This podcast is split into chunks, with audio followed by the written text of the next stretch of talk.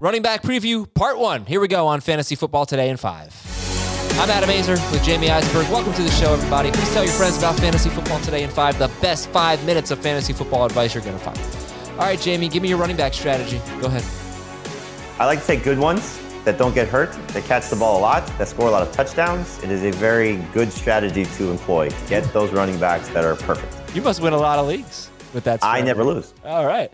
Uh, I take running backs if I, I, I try to take one generally in the first round. Um, if I don't uh, get to the middle to the end and Kelce's still there, um, I don't have a problem going running back, running back. I would like to have at least one top 12 caliber running back uh, with my first three picks.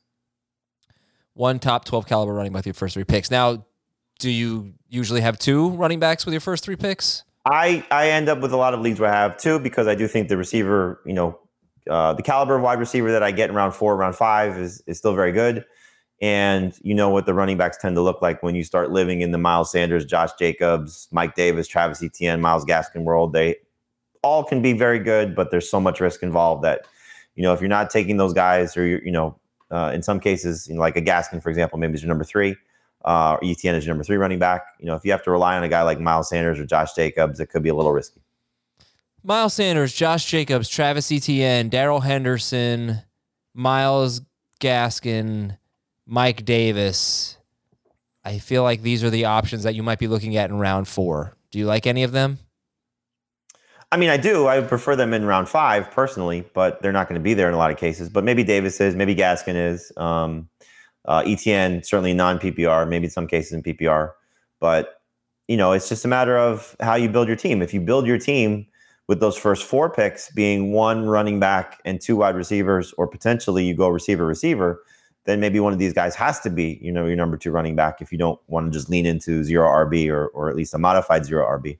So uh, I I like to avoid that group if I can, but I have no problem if I'm sitting there in round five and Myles Gaskin's still there. I'll take him as my number three running back all day long. All right, I want to get into this now because we t- we just did our part one, our full length show and you said Miles. Lies. Yeah, we did at the very end. somehow we got into the top five Arnold Schwarzenegger movies, and it was really fun.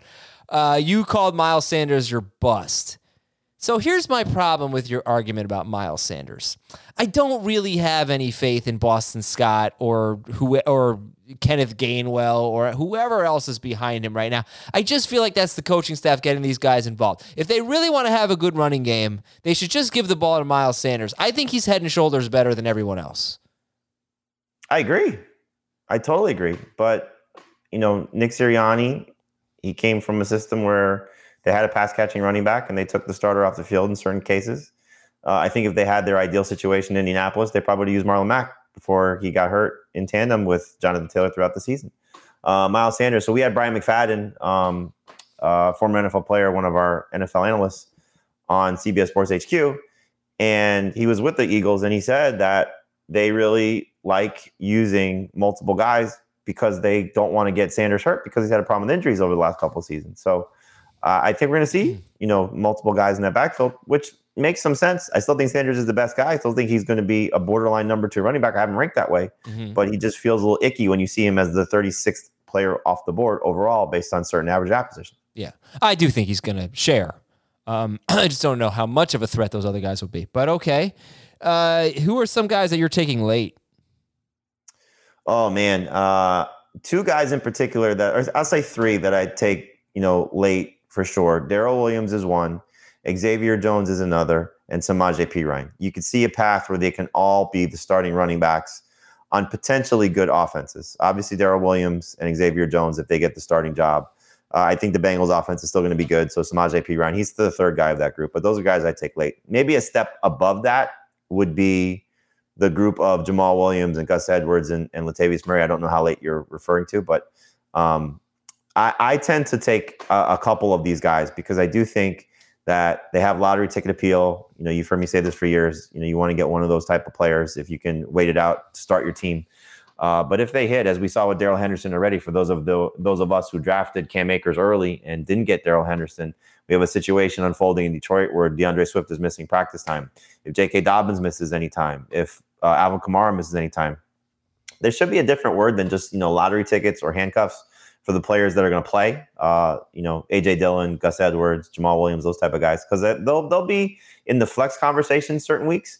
Um, but if an injury happens to the guys in front of them, they could be absolute stars. And the same thing goes for you know Darrel Williams or Xavier Jones or potentially Samaje Perine.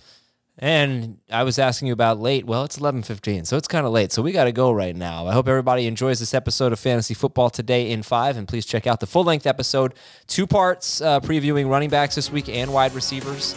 And we'll answer your emails at fantasyfootball at cbsi.com. For Jamey, I'm Adam. We'll talk to you tomorrow on Fantasy Football Today in 5.